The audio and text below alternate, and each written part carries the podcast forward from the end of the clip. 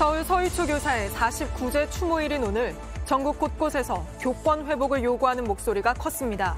학교에선 재량 휴업을 하거나 선생님들이 연가와 병가를 냈고 일부 학부모는 자발적으로 멈춤을 선택했습니다. 공부도 멈추고 다시 그 대해 생각하지 않으면 이런 일이 계속해서 벌어질 거다. 구속을 피한 박정훈 전 해병대 수사단장이 이번엔 직위를 되돌려달라며 법정에 섰습니다. 최상병 사건을 더 수사해야 한다는 건데 과거 군 사망사고 유가족들도 법원에 나와 박 전 단장을 응원했습니다. 동네 병원 접수대에서 훔쳐본 개인정보로 다른 사람인 척 마약류를 100번 넘게 처방받은 여성이 경찰에 붙잡혔습니다. 경찰은 누구나 볼 수 있는 일부 병원의 수기 접수 장부가 범죄에 이용되고 있다며 보건복지부에 개선을 요청했습니다. 세종의 한 초등학교입니다. 교실이 텅 비었는데요. 이 학교는 서희초 교사의 49제를 맞아 오늘 하루 재량 휴업을 했습니다. 대신 돌봄 공백을 채우기 위해 학부모들이 학교에 왔다고 하는데요. 잠시 뒤 그 현장을 밀착 카메라에서 전해드립니다. 시청자 여러분, JTBC 뉴스룸을 시작하겠습니다. 서희초 교사의 49제에 맞춰 교사들이 전국 곳곳에서 집회를 열었습니다. 인간답게 배울 권리만큼이나 인간답게 가르칠 권리도 존중해달라고 행동에 나선 겁니다. 교육부는 집회에 참석하기 위해 교사들이 휴가를 내거나 학교가 아예 휴교하는 걸 막기 위해 처벌을 경고해 왔지만 오늘은 한 발 물러섰습니다. 이런 가운데 내일부터 학교에 전화를 걸면 이런 안내음을 듣게 됩니다. 교직원 보호를 위해 통화 내용이 녹음될 수 있습니다. 교권이 땅에 떨어졌다는 걸 보여주는 장면이 아닐 수 없는데 먼저 오늘 집회 상황부터 박지영 기자가 보도합니다. 검은 옷에 검은 모자, 검은 마스크까지 했습니다. 국회 앞 큰 길을 가득 메웠습니다. 서희초등학교 교사의 49제를 추모하는 집회에 나왔습니다. 교사와 학부모, 학생들까지 함께했습니다. 지난 나흘 새 교사가 3명이나 숨졌습니다. 참석자들은 진상규명을 요구했습니다. 아, 진실은 아무것도 밝혀지지 않았고 현실은 아무것도 바뀌지 않았다. 선생님들의 억울한 죽음, 진상을 규명하라. 교권 보호를 어떻게 할지 법으로 다시 정해달라고도 했습니다. 교권 보호 합의안 의결, 국회는 행동하라. 징계를 언급한 교육부도 강도 높게 비판했습니다. 징계에 맞서면서까지 호소하는 교사들의 이야기는 듣지도 않은 채 공교육 멈춤을 멈춰달라 교실에서 교육을 지켜달라며 여전히 공감하지 못하는 교육부입니다. 오늘 서울에서만 2만여 명이 모였습니다. 인천과 부산, 대구, 세종 등 전국 각지에서도 집회가 열렸습니다. JTBC 박지영입니다. 징계하겠다는 교육부의 경고에도 초등학교 38곳은 휴교를 강행했습니다. 또 선생님이 맘 편히 집회에 나갈 수 있도록 먼저 체험학습 신청서를 내준 학부모들도 있었습니다. 오늘 하루 교육 현장의 모습은 이어서 임예은 기자가 보도합니다. 운동장은 조용하고 복도와 교실엔 불이 꺼져 있습니다.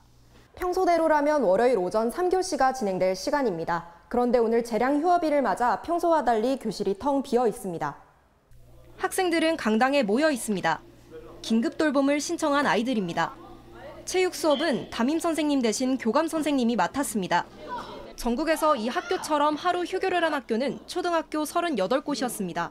휴교를 한 곳이 예상보다 적었던 건 앞서 교육부가 학교장이 재량 휴업을 결정하면 파면 등 징계를 받을 수 있다고 강하게 경고했기 때문입니다.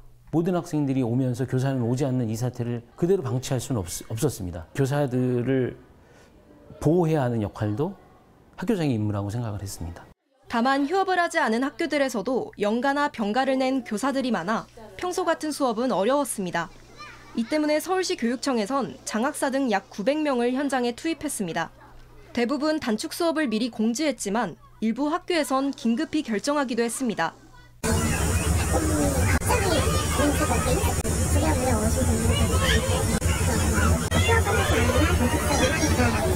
자발적으로 체험학습 신청서를 내 교사들 행동에 대한 지지 의사를 밝힌 학부모들도 있었습니다. 등교 시간인데 아이들이 집에서 선생님께 감사 편지를 쓰고 있습니다. 선생님 힘내세요. 저도 이제 공교육 회복의 날에 관심을 가지고 알아볼 거예요. 하루 정도 빠지면서 그러는 것은 선생님한테 제 마음을 전달할 수 있는 좋은 기회가 되는 것 같아요. 학부모는 고민이 많았지만 마음을 보태겠다고 했습니다. 선생님들은 지금 생존권을 위해서 하고 계신데 이 하루 정도는 정말 멈출 수 있지 않을까. JTBC 임예은입니다. 이번엔 교사들이 오늘 나서는 계기가 된 서희초등학교로 가보겠습니다. 숨진 교사의 49제를 기리기 위해 어린 학생부터 학부모, 교사 등 다양한 시민들이 이른 아침부터 찾아왔다고 하는데 학교 앞에 나가 있는 조보경 기자 불러보죠. 자, 조 기자. 아, 지금도 서희초등학교에는 추모객들 발길이 끊이지 않는 것 같군요. 네, 헌화등 추모는 오후 10시까지 가능한데 지금도 발길이 이어지고 있습니다. 제가 오전 9시부터 이곳에 나와 있었는데요. 운동장 한켠에 추모의 줄이 끊이지 않았습니다. 특히 추모식이 있었던 오후 3시에는 추모객들이 정문을 넘어서 인도에서까지 대기하는 모습을 볼 수 있었는데요. 대부분 검은색 옷을 입고 오다 보니까 학교 일대 거리가 온통 검은 옷을 입은 사람들로 가득 차기도 했습니다. 이제는 정말 학교 현장을 바꿔야 한다는 절박함을 보여주는 듯 했습니다. 이곳을 찾은 교사들의 목소리를 직접 들어보겠습니다. 교사로서 이루고 싶은 꿈도 굉장히 많으셨을 거고 우리가 하지 못한 부분을 마저 다 하겠다는 그런. 네, 한번 공부도 멈추고 다시 그 의미에 대해 생각하지 않으면 이런 일이 계속해서 벌어질 거다. 네, 교사들도 많이 왔지만 아이 학교 보내는 대신 함께 손잡고 추모 온 학부모들도 많았다고요. 네, 오전 시간대에는 학교에 아이를 보내지 않고 아이의 손을 잡고 이곳을 찾은 학부모들이 많았습니다. 올바르게 가르칠 수 있는 그런 권리가 주어져야 된다 생각하고 좀 느끼게 해주고 싶었습니다. 또 은퇴한 교사, 또 가족 단위 추모객 등 다양한 사람들이 이곳을 찾아 추모의 마음을 전했습니다. 오늘 오후 추모식엔 고인의 유족들도 참석했죠. 어떤 이야기가 나왔습니까? 생전 고인의 모습을 담은 영상으로 시작했는데 많은 참석자들이 눈물을 흘렸습니다. 특히 유족을 대표해서 나온 고인의 외삼촌은 같은 일이 반복돼서는 안 된다. 고인의 죽음이 교육 현실을 바로잡는 계기가 된다면 더 이상 바랄 것이 없다고 말을 했습니다. 고인의 대학 후배와 동료 등도 나와서 모든 선생님들이 행복하게 교육할 수 있도록 앞으로 계속 나아가겠다고 다짐을 했습니다. 이 자리에 참석한 조희연 서울시 교육감 등 교육계 인사들은 어, 반성과 함께 현장의 목소리를 듣고 앞으로 개선해 나가겠다고 밝혔습니다. 네, 알겠습니다. 조보경 기자가 서희초등학교 앞에서 전해드렸습니다. 네, 그동안 교육부는 연간해고 집회 참석하면 형사 고발까지 할 수 있다고 경고해 왔지만 오늘은 한 발 물러선 모습을 보였습니다. 이주호 부총리는 눈물까지 보이며 교사들 목소리에 귀 기울이겠다고 했는데 교사들은 추모하는데 왜 징계를 받아야 하느냐는 등 강하게 항의하기도 했습니다. 계속해서 박소연 기자입니다. 이주호 사회부 총리가 서희초 교사의 추모제의 모습을 드러냈습니다. 예정에 없던 일정인데 추모제가 시작하기 3시간 전에 알려졌습니다. 그동안 무너진 교권에 대한 선생님들의 목소리를 외면해온 것은 아닌지 다시 한번 되돌아봅니다. 이 부총리는 추도사를 읽던 중 눈물을 보이기도 했습니다. 그러나 현장에 있던 일부 교사들은 이 부총리에게 강하게 항의했습니다. 환정하라! 잠시만 비켜주십시오. 환정하라! 그동안 교육부는 재량 휴업을 결정한 학교장과 연가를 내는 교사들을 형사 고발까지 할 수 있다고 수차례 압박해 왔습니다. 학교장이 재량권을 일탈하여 9월 4일을 재량 휴업일로 지정한다면 이는 법령 위반이며 법과 원칙에 따라 엄정하게 조치하겠다는 하지만 오늘은 징계와 관련한 언급을 자제했습니다. 같이 추모하는 날이기 때문에 징계를 언급하는 건 적절치 않다는 겁니다. 상황 파악을 하고 종합적으로 판단하겠다고도 했습니다. 이 같은 움직임은 지난 주말 교원 20만 명이 모인 집회가 영향을 미친 것으로 보입니다. 교육부의 강경 대응이 오히려 교사들의 분노에 기름을 부었다는 지적에 숨 고르기에 들어간 모양새입니다. 다만 교육부는 기존 원칙에선 달라지지 않았다고도 해 갈등의 불씨는 남아 있습니다. JTBC 박소연입니다. 이런 가운데 경기도에서 스스로 목숨을 끊은 교사가 또 나왔습니다. 수업 중 자리를 비운 사이 한 학생이 배구공에 눈을 맞아 크게 다치면서 학부모로부터 고소를 당했다고 하는데 경찰이 정확한 사망 원인을 조사하고 있습니다. 이 소식은 이승환 기자입니다. 학교 담벼락에 쪽지를 적어 붙입니다. 길에 국화꽃을 놓고 고개를 숙입니다. 어제 숨진 채 발견된 60살 체육교사를 추모하는 공간입니다. 현장에 있을 때 교사들이 말도 되지 않는 민원으로 얼마나 시달리는가를 봤기 때문에 오죽하면 그러셨을까. 34년 아이들을 가르쳐왔지만 최근 극심한 스트레스를 호소했습니다. 학부모 사건 때문에 지난 6월 말 수업 도중 안전사고가 난 뒤부터였습니다. 남학생이 찬 배구공에 여학생이 왼쪽 눈을 맞아 크게 다쳤습니다. 당시 김 교사는 장염 때문에 화장실에 가느라 자리를 비웠습니다. 이 일로 경고 처분을 받았지만 다친 학생의 학부모는 항의를 계속했습니다. 교육청에 교사에 대한 징계와 감사를 요청했고 국민신문고에 민원을 제기했습니다. 지난 7월엔 과실치상 혐의로 고소도 했습니다. 이런 신고를 당하고 경찰 조사도 막 받아야 된다는 게 본인으로서 이제 교사로서 바로 네. 김 교사는 결국 1년 남은 정년을 채우지 못하고 극단적 선택을 했습니다. 경찰은 이유를 밝히기 위해 교사의 휴대전화를 포렌식하고 학교 관계자를 조사할 계획입니다. JTBC 이승환입니다. 다음 소식입니다. 구속을 피한 박정훈 전 해병대 수사단장이 오늘은 다시 수사단장 자리로 돌아가게 해달라는 걸 두고 법정에서 공방을 벌였습니다. 해병대 최상병처럼 군에서 자식을 잃은 유가족들이 법원에 함께 나와 응원을 하기도 했습니다. 하지만 국회에 나간 이종섭 국방장관은 사실이 아닌 걸 너무 많이 얘기한다며 반박에 나섰는데 김재현 기자가 보도합니다. 박정훈 대령 측위는 해병대 수사단장 보직해임 집행정지 신청에 대한 첫 신문이 수원지법에서 열렸습니다. 박 대령 측은 해병대 사령관이 명확하게 경찰 이첩을 미루라는 지시를 내리지 않았기 때문에 항명 혐의로 보직해임된 건 부당하다는 입장입니다. 과거 윤 대통령도 부당한 직무정지에 맞섰다는 걸 강조하기도 했습니다. 에, 윤석열 검찰총장 시절에도 이제 에, 집행정지 때도 문제가 됐지만 군사경찰의 독립성이 근본적으로 흔들리는 이 사태에 대해서 법원이 조속히 좀 어, 조치를 해주시길 바라면서 이 신청을 내게 된 겁니다. 이날 법원 앞엔 고 이해람 중사 가족 등 군 사망사고 유가족들이 나왔습니다. 유가족들은 군내 사망사고의 진실을 알리는 움직임이 위축되면 안 된다고 밝혔습니다. 법을 바꿨으면 그대로 하면 되는데 왜 이게 우리 예람이 희생이 헛되게 아무런 힘이 없게끔 법을 만들어 버리는 걸까 그 생각을 하면 굉장히 마음이 아픕니다. 이런 가운데 이종섭 국방부 장관은 대통령 외압설을 전면 부인했습니다. 저를 포함해서 국방부 누구도 누구를 넣어라 빼라 이야기한 적이 한 번도 없습니다. 안보실에서도 그런 사실이 없다고 밝혔고요. 특히 박대령 측이 사실이 아닌 내용을 너무 많이 얘기한다고도 했습니다. JTBC 김재현입니다. 오송 지하차도 참사 희생자들의 합동 분향소가 지난주 철거된 걸 놓고 유족들이 오늘 청주시청을 찾아 항의하면서 몸싸움까지 벌어졌습니다. 진통 끝에 분향소를 다시 열기로 했지만 언제까지 운영할지는 합의하지 못했습니다. 신진 기자입니다. 난간에 매달리고 뒤엉킨 사람들, 비명이 터져 나옵니다. 지난 7월 15일 폭우 때 침수된 오송 지하차도에서 숨진 시민들의 가족들입니다.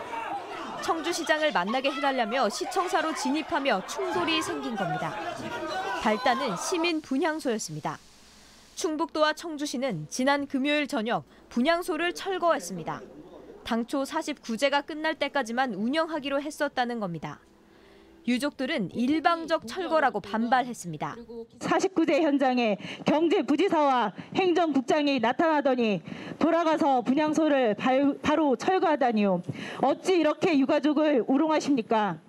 운영 연장도 계속 요청했다고 했습니다. 유족들은 기자회견을 열고 시청사 안팎에선 3시간 넘게 농성을 이어갔습니다. 대치 끝에 겨우 책임자를 만날 수 있었습니다. 천막처럼 조그맣게 하나 설치해달라는 거잖아요. 이거 인재잖아. 누구 한 명만 나갔어도 내 딸 안 죽었어 다른 사람 유가족분께 마음의 상처를 드리게 된 점에 대해서 대단히 죄송하게 생각합니다. 양측은 분향소를 다시 열기로 의견을 모았습니다. 장소는 청주시청 임시청사 별관으로 바뀝니다.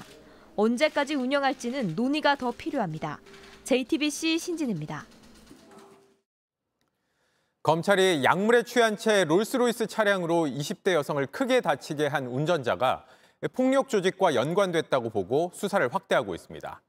변호사 비용이나 입막음을 위해 쓴 돈 등이 모두 이 조직의 범죄 수익에서 나왔다고 보고 있습니다. 이서준 기자입니다. 롤스로이스 가해자인 신모 씨가 비틀거리며 걷습니다. 잠시 뒤 운전대를 잡았다 20대 여성을 쳤습니다. 이 여성은 지금 뇌사 상태입니다. 사고 다음 날 신 씨는 그냥 풀려났지만 결국 구속됐습니다. 약물 과다 복용 혐의 인정하십니까? 피해자가 가족들에게 하... 그런데 얼마 뒤 이 사건을 다룬 유튜버가 큰 돈을 받았다고 폭로했습니다. 더 이상 관련 내용을 방송하지 않는 조건이었습니다. 3억을 주겠대. 줘라. 받아서 왔어요.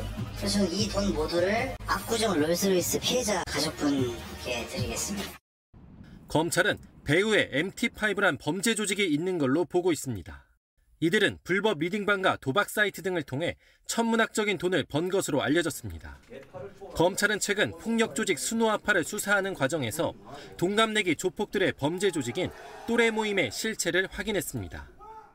MT5 역시 95년생인 신 씨와 다른 95년생 조폭 등이 모여 만든 또래 모임으로 파악하고 있습니다. 경찰에서 사건을 넘겨받자마자 신 씨 자택을 압수수색해 신 씨의 휴대전화와 현금 1억 원도 확보했습니다. 검찰은 유튜버에게 준 3억 원뿐 아니라 신 씨의 변호사 선임 비용도 범죄 수익에서 나온 것으로 보고 자금 출처를 쫓고 있습니다. JTBC 이서준입니다. 산림청이 산불 났을 때 투입하는 진화 헬기 가운데 절반 이상이 러시아산입니다. 산불 진압의 주력으로 쓰이는 이들 러시아산 헬기가 부품 부족 문제로 3년 안에 모두 가동이 중단될 수 있는 것으로 파악됐습니다. 강희연 기자가 취재했습니다. 3,000리터급 물탱크를 장착하여 1회 투하 시 약 110m 길이의 물살포가 가능합니다. 산림청이 보유하고 있는 KA-32 카모프 헬기입니다. 1990년대 후반 러시아가 차관 상환에 어려움을 겪자 우리 정부가 현물로 도입한 기종입니다. 산림청 헬기 48대 중 29대가 카모프 헬기로 산불 진화 작업의 주력입니다. 그런데 3년 안에 29대 모두 가동이 중단될 수 있는 것으로 JTBC 취재 결과 확인됐습니다. 러시아의 우크라이나 침공이 길어지면서 러시아 정부의 수출 금지와 러시아에 대한 금융 제재로 러시아산 부품을 확보하기 어려워졌기 때문입니다. 주기적으로 갈아야 하는 부품을 조달하지 못할 경우 내년에 전체 29대 중 절반인 15대의 가동이 중단되고 2025년엔 21대까지, 2026년 하반기엔 모두 못 쓰게 될 수도 있습니다. 산불은 최근 들어 상황이 더 심각해졌습니다. 올해 산불 발생 건수는 총 527건, 피해 면적은 약 4,900만 제곱미터로 지난 10년 새 두 번째로 넓은 규모입니다. 지난 4월엔 하루에만 전국에서 33건의 산불이 발생하기도 했는데 2002년과 2000년에 이어 역대 세 번째로 많은 하루 발생 횟수입니다. 산림청은 지난해 5월부터 전담 TF를 꾸려 대책 마련에 나섰습니다.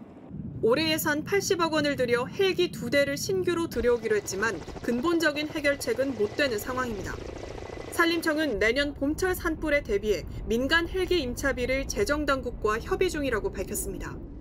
감사원은 산불 진화 헬기 실태 등 관련 감사에 착수했습니다. JTBC 강연입니다. 무소속 윤미향 의원이 조총련 주최 행사에 참석한 걸 두고 정치권 논란이 커지고 있습니다. 국민의힘은 윤 의원이 반국가 단체 행사에 참석했다며 국회 윤리위원회에 징계안을 제출했습니다. 윤세민아 기자입니다. 국민의힘이 국회 윤리특위에 윤미향 의원에 대한 징계안을 제출했습니다. 반국가 단체인 조총련 행사에 참석한 건 헌법 위반이자 국회의원으로서 직무 위반이란 겁니다. 북한 김정은을 추종하는 집단의 행사에 참석해서 남조선 괴뢰도당이라는 말을 공공, 공공연히 내뱉는 반국가 단체에 동조한 윤미향 의원은 국회의원 직은 물론이고 대한민국의 국민 자격조차 없습니다. 윤석열 대통령도 자유민주주의 국채를 흔들고 파괴하려는 반국가 행위에 대해서는 정치 진영에 관계없이 단호하게 대응해야 한다고 말했습니다. 일본의 동포단체 민단은 조 총련이 한국 정부를 남조선 괴뢰 도당으로 부른 것도 묵인했다며 윤 의원을 비판했습니다. 정부는 윤 의원이 현행 남북 교류 협력법을 위반했다고 밝혔습니다. 조청년 행사 참석 관련해서 통일부에 사전 접촉 신고를 한 바가 없습니다. 법 위반에 해당이 되고 윤 의원은 지난 1일 일본 도쿄에서 간토 대지진 100주기 추도식에 참석했는데 조총련 주최로 알려지며 논란이 일었습니다. 윤 의원은 조총련이 아니라 시민사회단체로 구성된 추도 실행위원회 주최 행사에 참석한 것이라고 해명했지만 실행위원회 관계자는 이날 오전 열린 추도 집회에서 윤 의원을 보지 못했다는 입장을 밝히기도 했습니다. JTBC 윤세민입니다. 러시아 국방장관이 북한 김정은 국무위원장에게 중국까지 참여하는 북중러 연합훈련을 공식 제안했다고 국정원이 밝혔습니다. 한미일 안보 협력에 대한 맞대응 성격으로 보입니다. 하혜빈 기자입니다. 국정원은 북한, 중국, 러시아 3국 연합 군사훈련이 조만간 현실화될 걸로 보고 있습니다. 김규현 국정원장이 오늘 국회 정보위 전체 회의에 참석해 이 같은 내용을 밝혔습니다. 쇼이구 러시아 국방장관이 최근 김정은 북한 국무위원장과 면담하며 북중러 연합훈련을 공식 제의했다는 겁니다. 앞서 지난 7월 25일 쇼이구 장관은 6.25 전쟁 정전협정 체결을 70주년을 맞아 북한을 찾았습니다. 국정원은 북한과 러시아가 큰 틀의 군사 협력 방안에 합의한 걸로 보고 있다고 국회에 보고했습니다. 한미일이 북핵 대응 차원에서 3국 연합훈련을 정례화하기로 한 가운데 북한이 중국, 러시아와 함께 맞대응에 나서는 거란 분석도 나옵니다. 재래식과 전술핵 무기가 결합된 단기전을 생각하고 있는 것이 명백하게 보인다라는 중국과 러시아는 지난 7월에도 해군 훈련을 함께하는 등 군사 협력을 이어오고 있지만 북한과 연합훈련을 실시한 전례는 없습니다. 북중로 연합훈련이 현실화될 경우 한반도와 동북아 지역의 안보 위기가 고조될 수 있다는 우려가 나옵니다. 한편 국정원은 북한이 백두 혈통에 대한 집착이 강한 만큼 앞서 공개된 김 위원장의 딸 김주애를 후계자로 판단하는 건 성급하다고 밝혔습니다. JTBC 하혜비입니다. 병원에서 몰래 훔쳐본 다른 사람의 개인정보로 마약류를 천정 넘게 처방받은 30대 여성이 경찰에 적발됐습니다. 최근 벌어진 이른바 롤스로이스 사건 이후 부실한 마약류 관리 실태가 문제가 되고 있는데 이번엔 허술한 개인정보 관리가 문제가 됐습니다. 먼저 송승환 기자입니다. 한 병원의 접수 창구입니다. 환자가 직접 장부에 이름과 생년월일을 적어 넣습니다.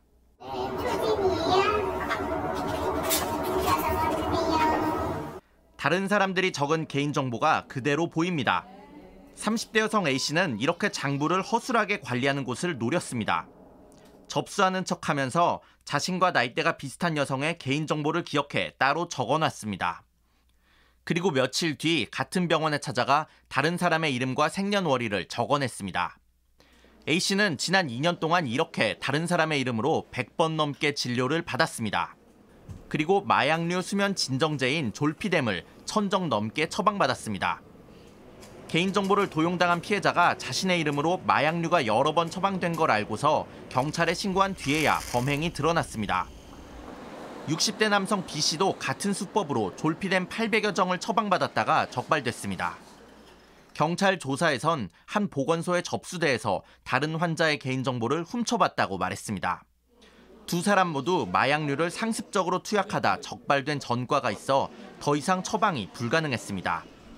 경찰은 이들을 마약류 관리법과 주민등록법 위반 혐의로 구속하고 사건을 검찰로 넘겼습니다.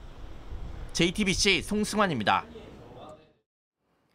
저희가 직접 돌아보니 이렇게 개인정보가 허술하게 관리되는 병원 쉽게 찾을 수 있었습니다. 마음만 먹으면 다른 사람 이름으로 진단받고 마약류를 손쉽게 받을 수 있는 건데 이어서 최지우 기자가 보도합니다. 병원들이 모여 있는 거리입니다. 환자들이 들어가서 접수를 할 때 그 장부가 어떻게 관리되고 있는지 직접 들어가 보겠습니다. 접수 창구에 직원이 앉아 있습니다. 접수대에 장부가 놓여 있습니다.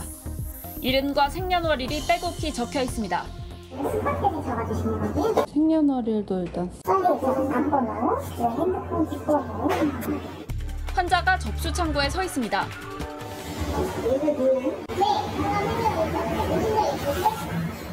이곳 장부에도 개인정보가 적혀 있습니다. 누구든 마음만 먹으면 가져다 쓸 수 있습니다. 이렇게 받은 처방전은 약국에서도 잘 걸러지지 않습니다. 처방전을 가지고 약국에 가봤습니다. 약사는 아무 질문 없이 처방전을 받고 약을 제조합니다. 다른 사람이 받아도 되나요? 아, 네. 처방전 받아보시면 그냥 처방전에 써주신 걸로 그냥 저희가 드리겠습니다. 약을 받는 사람이 처방전에 이름이 적힌 사람과 같은지 확인하지 않습니다. 경찰은 보건복지부에 수기 장부를 쓰지 않도록 제도 개선을 해달라고 요청했습니다. 복지부도 관련 내용을 검토할 계획입니다.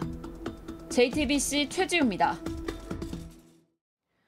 일본이 후쿠시마 원전 오염수를 방류하며 중국과 일본의 관계가 최악으로 치닫고 있습니다.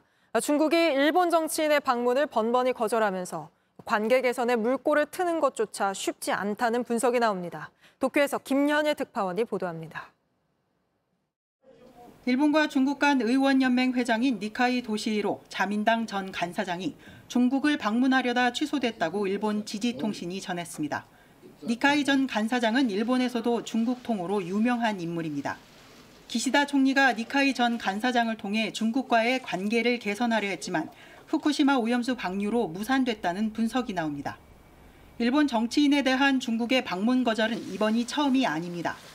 연립여당인 공명당의 야마구치 대표는 기시다 총리의 친서를 직접 시진핑 주석에게 전달하겠다고 밝혔지만 방문이 불발됐습니다. 習近平国家主席宛ての親書を総理におしたためいただくようにお願いをいたしました。総理も検討しますということで、受け止めていただきましたので、それを携えて訪中できるように일본 언론에선 기시다 총리가 오는 6일 인도네시아에서 열리는 동남아 국가연합 정상회담에서 리창 중국 총리와의 회담을 타진하고 있지만 성사가 쉽지 않다는 전망도 나옵니다. 특히 시진핑 주석이 이번 주말 인도에서 열리는 주요 20개국 정상회담에 불참할 것으로 알려져 오염수 방류에 대한 주변국의 이해를 구하겠다는 기시다 총리의 구상이 흐트러질 전망입니다. 도쿄에서 JTBC 김현예입니다.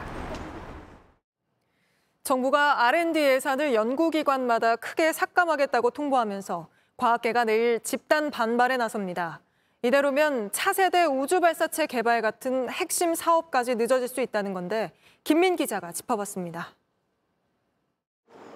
코로나 이후를 대비해야 할 생명공학 연구원도 새로운 슈퍼컴퓨터를 준비 중인 한국과학기술정보연구원도 내년 연구개발 예산이 모두 크게 잘려나갔습니다. 국가과학기술연구회에 소속된 정부 연구기관 25곳은 평균적으로 주요 사업비 4분의 1이 깎였습니다. 벌써부터 많게는 뭐 80% 90% 삭감 통보를 받은 과제도 있습니다. 특히 ICT 분야 같은 경우에서도 미디어 콘텐츠 분야 같은 경우는 굉장히 큰 타격을 입은 상황입니다.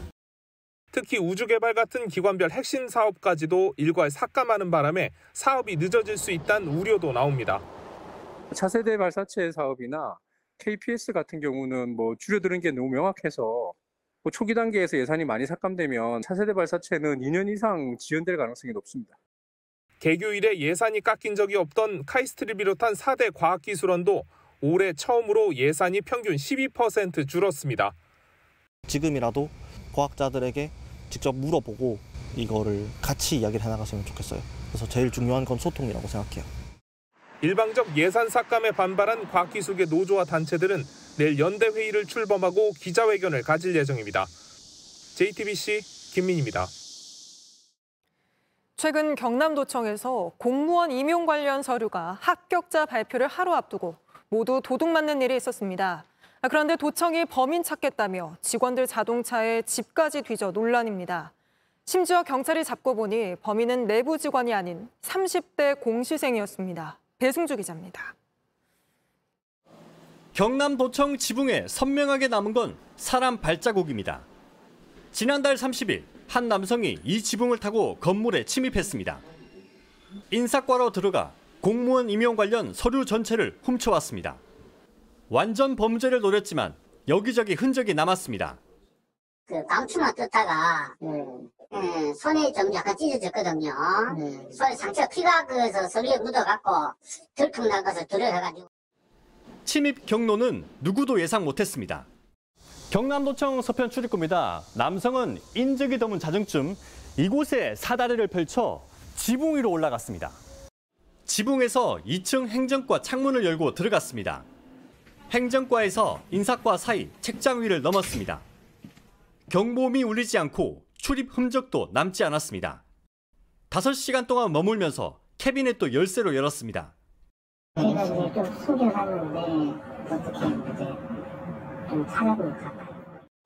도난 직후 경상남도는 내부 소행으로 판단했습니다. 그만큼 범행 수법이 깔끔했습니다. 담당 국장은 자수하지 않으면 해임할 거라며 직원들을 추궁했습니다. 직원들끼리 서로 개인 차량과 자택을 뒤지게 했습니다. 그 가족들이 느낄 때는 아마 그 압수수색 당하는 그런 기분을 하지만 범인을 잡고 보니 30대 공시생이었습니다. 본인 합격 여부가 궁금해서 침입했다고 진술했습니다. 범인은 잡혔지만 인권 침해 논란이 일었고 노조는 담당 국장을 직권 남용으로 고발할 예정입니다. JTBC 배승주입니다. 다음은 경제 이슈 하나 전해드립니다. 립스틱 효과란 말 들어보셨나요? 경기 안 좋다, 경제 어렵다 할 때 립스틱 같은 저가 화장품은 오히려 잘 팔리는 현상을 말합니다. 불황에 지갑이 얇아진 소비자들, 경기 좋을 때처럼 돈 쓰는 재미 느낄 수가 없겠죠. 이럴 때 싼 값에 기분 낼 수 있는 제품을 더 찾게 된다는 겁니다.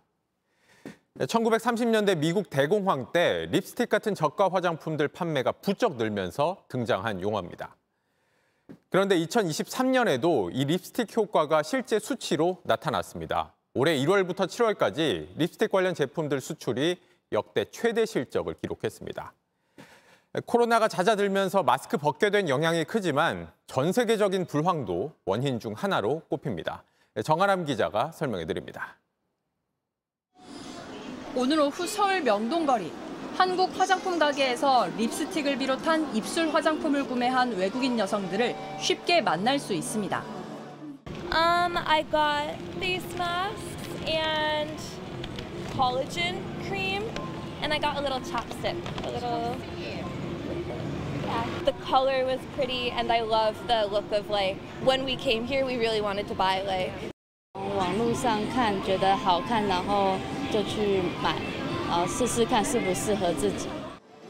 코로나 거리두기가 풀리고 마스크를 벗게 되면서 가장 잘 팔리는 제품은 립스틱입니다. 관세청에 따르면 올해 1월부터 7월까지 외국에 수출된 입술 화장품은 약 1억 2,200만 개입니다.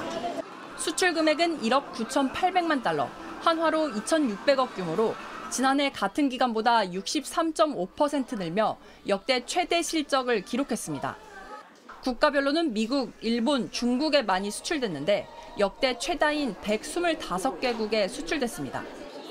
국내에서도 립스틱을 찾는 사람들이 크게 늘었습니다. 이제 마스크 썼을 땐 안 쓰다가 갑자기 이제 얼굴 다 화장해야 되니까 여러 가지 색깔 사고 이러느라 하지만 경기 침체 탓에 립스틱을 뺀 다른 비싼 화장품들은 아직 코로나 이전만큼 잘 팔리지 않고 있습니다. 주머니 사정이 팍팍할 때 큰 돈 안 들이고 기분을 내는 립스틱 효과가 다시 확인된 셈입니다. 어, 경제적으로 많이 부담되지 않는 선에서 선물하기 좋은 제품인 것 같아서 선물을 많이 하고 있습니다. JTBC 정아람입니다. 네, 잼버리 대회 이후 전 세계 스카우트 대원들에게 한국이 어떤 인상으로 남을지 우려스럽다는 목소리가 많았죠. 그런데 일본의 한 대원의 어머니가 딸이 새만금을 떠난 뒤 충북 단양에서 좋은 추억을 만들었다며 감사 편지를 보냈다고 합니다. 모바일 디이슈입니다.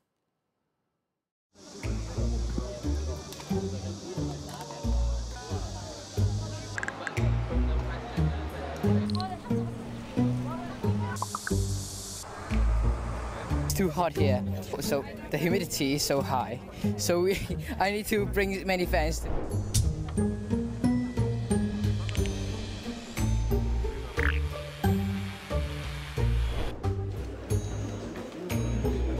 잼버리 책임 인식이 부족했다는 지적에 대해서는 지금 동의할 수 없다는 말씀. 마치 집행위원장이 모든 예산을 집행하는 것으로 오해를 하고 있어요.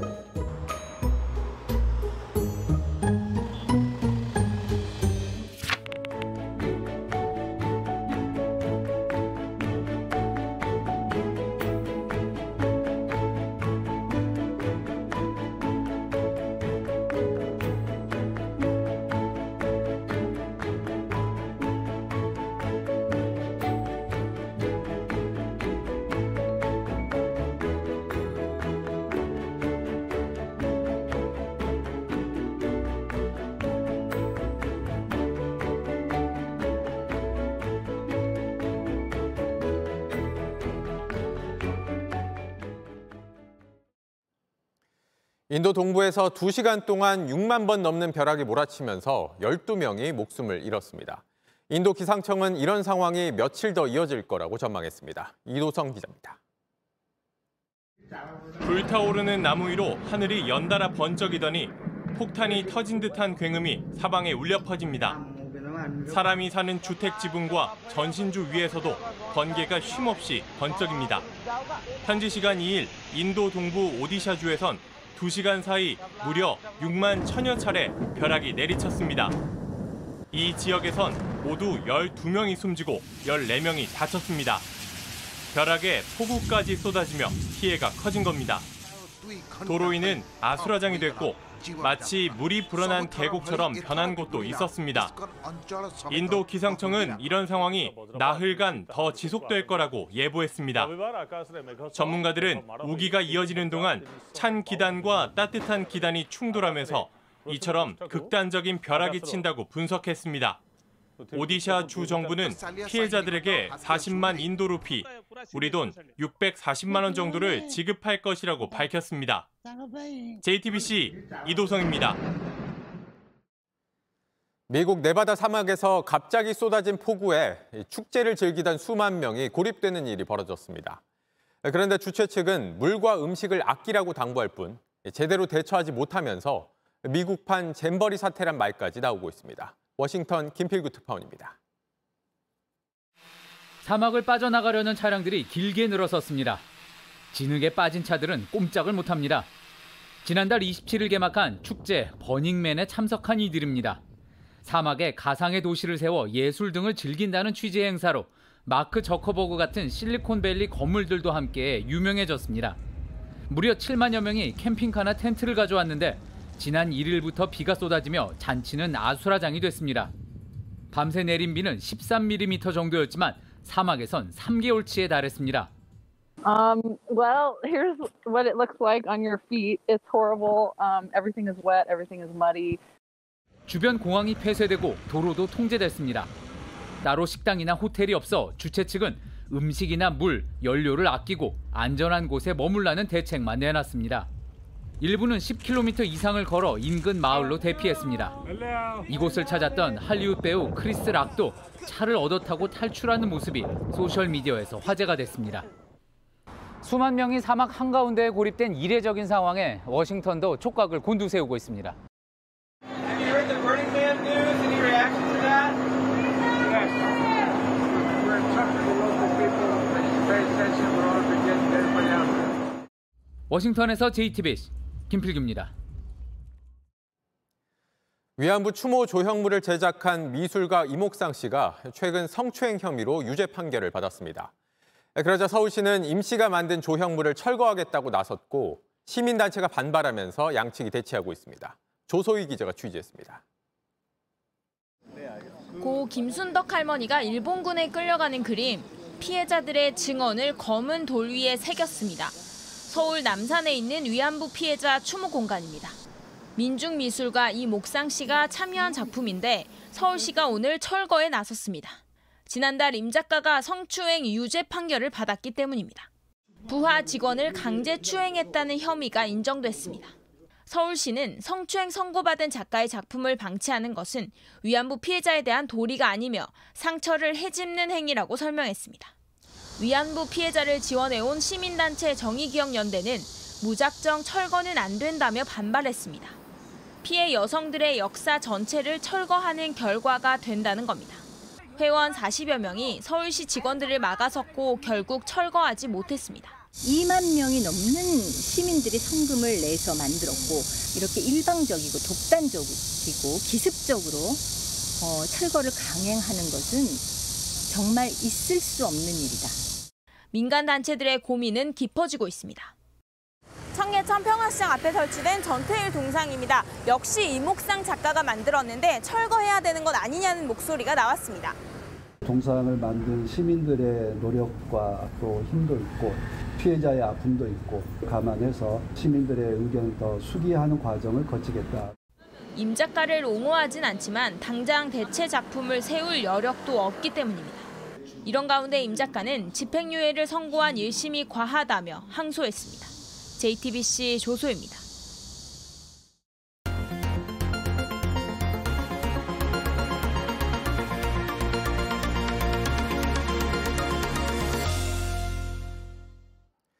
오늘 밀착 카메라는 공교육이 멈춘 하루 동안 교사들을 위해 학부모들이 나선 현장으로 가보겠습니다. 거리로 나간 교사들을 대신해 학부모들이 직접 돌봄 교실을 꾸렸다고 합니다. 밀착 카메라 권민재 기자입니다. 오늘은 초등학교 2학년 아들과 함께 나섰습니다. 등굣길도 평소보단 조용합니다. 이제 우리 구단 몇 단까지 했지? 3단. 3단. 자, 3단. 시작. 3, 3, 8은 20. 다시. 이 학교는 오늘 재량 휴업을 한 전국 38곳 중 한 곳입니다. 그래도 학교는 아침부터 문을 열었습니다. 정규 수업이 끝나는 시간부터 하던 돌봄 교실을 일찍 당겨서 시작한 겁니다. 얘들아, 같은 게임 할 사람 줄 쓰시오. 우리 잘했을 때 박수 쳐주시고. 한 아버지도 전통놀이를 가르쳐 주려고 학교에 왔습니다. 이제 9시부터 놀 수 있도록 새벽부터 좀 준비를 하게 됐습니다. 이 교실에선 맛있는 냄새가 나고 있는데요. 학부모들의 도움을 받아서 아이들이 직접 타코야끼를 만들고 있습니다. 반죽을 젓고 재료를 넣으면 금세 동그란 타코야끼가 만들어집니다. 타코야끼 수업 선생님은 누구예요? 우리 엄마예요. 오늘 하루 교사가 없는 자리를 학부모들이 대신했습니다.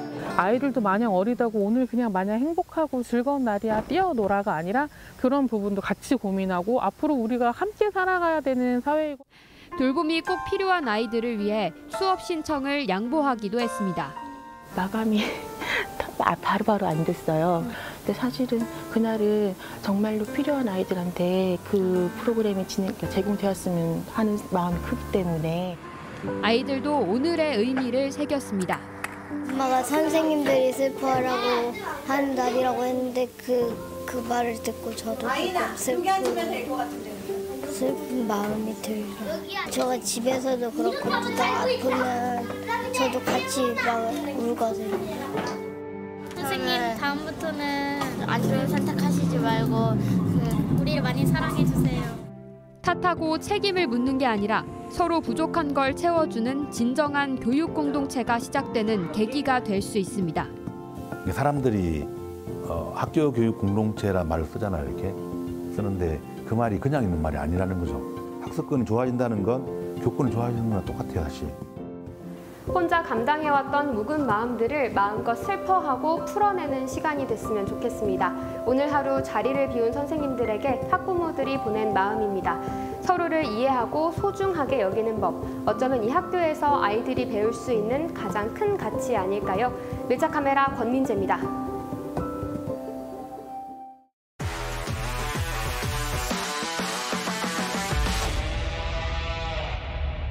스포츠 뉴스입니다.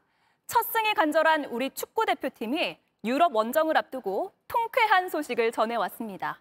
울버햄프턴 황희찬이 부상을 털어내고 시즌 2호 골을 만들어냈고 벨기에에서 뛰고 있는 홍현석은 멀티골을 터뜨렸습니다. 오선민 기자입니다. 태클에 걸려 오른쪽 다리를 부여잡고 고통을 호소하던 황희찬. 늘 따라다니던 햄스트링 부상의 그림자에 다시 갇히나 싶었는데 일주일 만에 돌아와 딱 5분 만에 모든 우려를 털어냈습니다. 후반 20분 네투의 날카로운 프리킥에 거침없이 뛰어오른 황희찬에게 기회가 왔습니다. 어깨로 제대로 방향을 틀어 골망을 흔들었는데 골이 될 가능성이 6%밖에 되지 않는 공이었습니다. 교체 투입 6분 만에 머리로 밀어넣었던 시즌 1호 골과도 닮았는데 이번엔 그라운드를 밟은 지 5분 만에 2호 골을 만들어냈습니다. 인터뷰 도중 난입한 감독이 애정 섞인 아쉬움을 표현하고 최고의 주장이라며 동료들이 더 기뻐했던 손흥민의 해트트릭. 손흥민은 BBC가 선정한 라운드 베스트 11에도 이름을 올렸습니다. It was just fantastic, so I don't have to do so many things. So you just have to hit the target, the ball goes into the net. 벨기에 hen트에서 뛰는 홍현석은 멀티골로 승리를 이끌고 조규성은 덴마크 무대에서 처음으로 도움을 올리는 등 유럽파 선수들의 활약이 이어지는 가운데 클린스만호의 첫 승에 대한 기대감도 커집니다. 축구 대표팀은 오는 8일과 13일 웨일스와 사우디아라비아를 상대로 A매치 2연전을 치릅니다. JTBC 오선민입니다. 김하성이 달리면 역사가 바뀝니다. 한국 빅리거론 처음으로 30도를 넘었는데요. 오타니도 이루지 못한 아시아 최초 기록에 도전합니다. 이제 그 기록까지 홈런 딱 3개 남았습니다. 최종혁 기자입니다.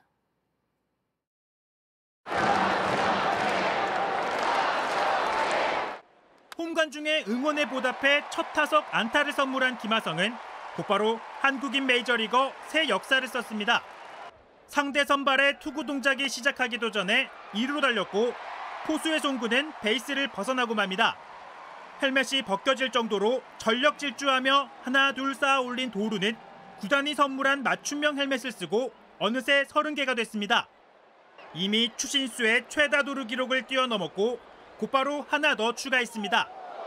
4회 말 상대 구원 투수의 불안한 제구를 놓치지 않은 김하성은 침착하게 볼넷을 고르더니 이번엔 포수가 던질 틈도 주지 않고 2루를 훔치는 데 성공했습니다. 직전 타석 주심의 황당한 볼 판정에 삼진으로 물러나게 되자 온몸으로 아쉬움을 표할 정도였는데 곧바로 올 시즌 세 번째 한 경기 2도루를 성공시키며 분위기를 바꿔놨습니다. 내셔널리그 5위 팀에서 가장 많은 도루를 하고 있는 김하성이 왜 샌디에이고 테이블 세터진을 이끌고 있는지 보여주는 장면입니다. 이제 김하성은 남은 24경기에서 홈런 3개를 추가하면 20-20 클럽 가입을 넘어 추신수, 이치로, 오타니도 하지 못한 아시아 선수 최초 20홈런 30도루 기록을 세우게 됩니다. JTBC 최종혁입니다. 중앙선 부근에서 공을 끊어내 질주하더니 툭 찔러 넣어서 완벽한 도움을 만듭니다. 오늘 두, 도움 두 개를 올린 리오넬 메시는 스타들의 스타였습니다. 관중석을 보니 영국의 해리 왕자를 비롯해 디카프리오와 셀리나 고메즈까지 왔는데요. 하늘을 찌르는 인기 때문에 다소 위험한 장면도 나왔습니다. 바르셀로나 옷을 입은 팬이 그라운드에 난입했다가 경호원에 막힌 거죠. 지난 6월엔 경기장에 난입한 팬이 메시와 포옹까지 했었는데 비슷한 일이 또 일어났습니다.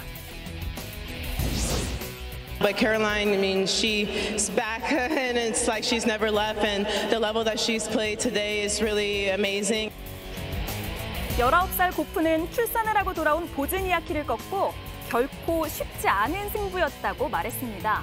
이런 장면 때문인데요. 보즈니아키가 노련하게 손이 닿지 않는 곳으로 공을 보내자 고프는 다리를 쫙 찢어서 받아내려고 했지만 실패했습니다. 이렇게 두 번째 세트에서 지고 말았지만 첫 세트와 마지막 세트를 따내며 어릴 적 영웅을 꺾었습니다. 골대를 맞힌 공이 골키퍼 머리에 맞고 자책골이 될 확률은 얼마나 될까요? 골대의 저주는 수비수에게도 잔인합니다.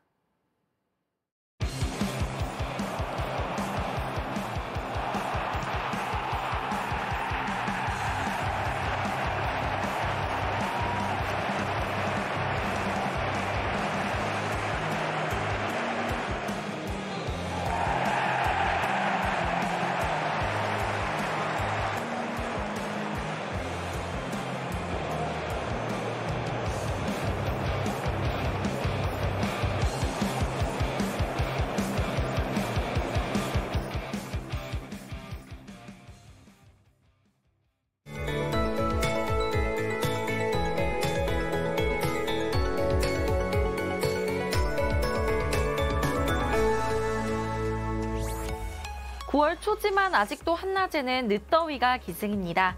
전국 곳곳에 폭염주의보가 내려진 가운데 내일도 서쪽 지역은 체감 온도가 33도 안팎까지 오르겠고요. 오늘 한낮에 30도를 넘어섰던 서울은 내일 31도까지 올라 더 덥겠습니다. 오늘 밤까지 전국 내륙엔 소나기가 이어질 텐데요. 서울을 포함한 중부 내륙에 5에서 40mm, 현재 호우주의보가 발효 중인 호남은 최고 60mm가 예상되고요. 동해안을 따라서도 내일 약한 비가 내리겠습니다. 내일 아침 기온 서울, 부산 24도, 전주, 창원 23도 예상되고요. 낮 기온은 서울, 창원 31도, 광주 32도로 내일도 낮더위가 이어지겠습니다. 모레까지 무더위 속 소나기가 쏟아지겠고요. 동해안은 비 소식이 잦겠습니다. 날씨였습니다. 뉴스룸 저희가 준비한 소식은 여기까지입니다. 네, 시청해주신 여러분 고맙습니다.